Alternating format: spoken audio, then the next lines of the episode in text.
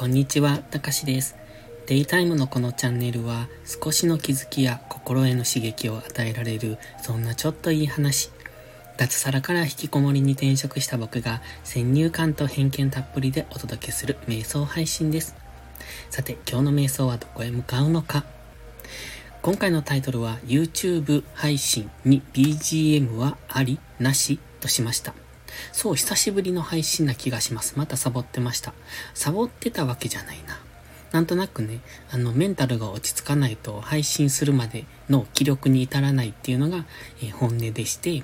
で、今日は、週末はね、元気、元気なんですが、平日の夜は、あの、あんまりこう、元気じゃないことが多くって、まあ仕方がないんですけどね。でね、タイトルに戻ります。僕の YouTube 配信、に BGM がない方がいいですっていうコメントをいただきました。それがね、なんかすごくこう、えっ、と、丁寧なコメント、丁寧というのかな？なんかね、コメントが申し上げにくいのですが、BGM はない方が落ち着いて聞きやすいです。という、そんな内容でした。これはどうなんですか？申し上げにくいっていう、なんというか、そういう入り方をされているので、ちょっと不思議な印象を受けたんですが、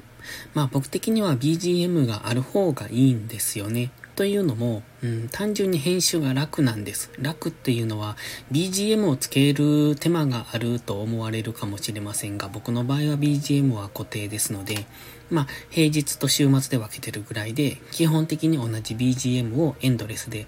うんと流してるというか、えっ、ー、と編集時につけていくんですけど、BGM がないとね、このノイズがすごく気になると思うんですよ。まあ YouTube でその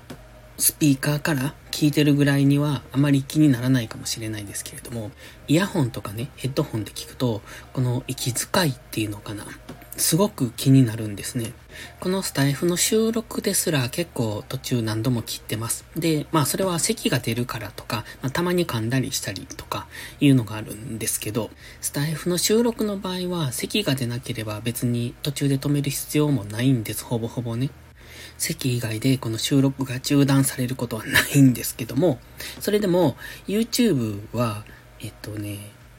言い間違ったりとか言葉が出てこなかったりとか考える時間があったりとかいう感じで結構その間をねカットすることが多いんです。そうすると息遣いっていうんですかこの呼吸この息ちゃうわ言葉と言葉のつながりの呼吸っていうのがこう変な感じでカットされる時があるんですよ。まあ基本的にはあまり入れないようにはしてるんですけどなんせその編集にあまりこだわりたくない。あの、さっさと撮ってさっさとアップしたいって思ってるので、そこまで、うんと完璧な編集をしたいわけじゃない。まあ、7、8割での完成度でいいかなって僕は思うので、さほど聞きにくい、えっ、ー、と、配信になってなければ別に問題ないと思ってるんですね。だからカットも、うんと、まあ、ざっくりとやっていく場合が多いんですよ。で、そうするとやっぱこの呼吸がこう、って吸ったところでカットされて、次がその突然何も無音のところから始まったりすると、呼吸がはって入ってすぐプツンって切れて始まるみたいなことも、まあたまにある。まあ気にはかけてるんですけど、どこまでそれが綺麗に繋げてるかどうかっていうのが微妙なところで BGM をなくしてしまうとやっぱその辺の荒が目立つんですよね。と考えるとやっぱり BGM は僕的にはあった方がいいのかな。でも、うん、綺麗に収録できるなら BGM なしでもいいんですけど、やっぱ、なんでしょう、あの、BGM ある方が、そのその音楽イコールあの人みたいな、そんな印象もつきますよね。まあよくあるのが、昔の、なんていうのかな。懐かしい歌が流れるとその時のことを思い出すみたいなこともあると思うんですが、この BGM が鳴るとこの人だよね、みたいな、そういうのがつくと、それはそれでいいのかなって思って。だから、まあ僕的には BGM があった方が、こう、ゆったりした気持ちで聞ける。でも、あの、コメントをくださった方は、まあ、落ち着いて聞ける。BGM がない方が落ち着いて聞けるとおっしゃってて、で、うーん、どうなのかなって、まあ自分で聞き直してみたんですが、僕いつも自分の配信を聞くときは2倍速で聞くんですよ。で、今回、えっと、初めて標準速度で聞きました。そうするとね、ちょっと BGM が大きいのかなと思ったので、今回の動画からは BGM を少し、えっと、音量を落としてます。まあそれでどのくらいの効果が出るかわかんないですけど、まあ BGM とね、声の大きさも結構適当なんですよ。BGM はこのくらいまで落とそうっていうのがあって、で、まあ声の大きさを少し上げようっていうのがあって、それを編集の時にするんですけど、まあざっくりと声の大きさはこのくらいかなって。で、BGM の、まあどこまで落とすっていう数値は決めてて、まあその数値をさらにもう少し大きくする。なので BGM 自体をもうちょっと小さくする。っていう風に今回からしたんですが、多分聞かれてる方あんまわかんないかもしれないですね。で、僕2倍速で聞くとね、あんまりわかんないんですよ。しかも自分で喋ったやつを聞いてるので、その BGM が大きくてもちゃんと言葉は、こう、なんていうのかな。自分で話してるからわかるんですよね、聞いてて。なんですけど、初めて聞く方があれを、うん、聞いたらどう思うのかっていうのがわからなくて。でも、そんな意見今までなくって、今回初めてね、その意見らしきものをいただきましたので、まあ、ちょっとでも期待に応える形で、今回は、えっ、ー、と、今回というか今日作った動画に関しては BGM ありとなしを出してみました。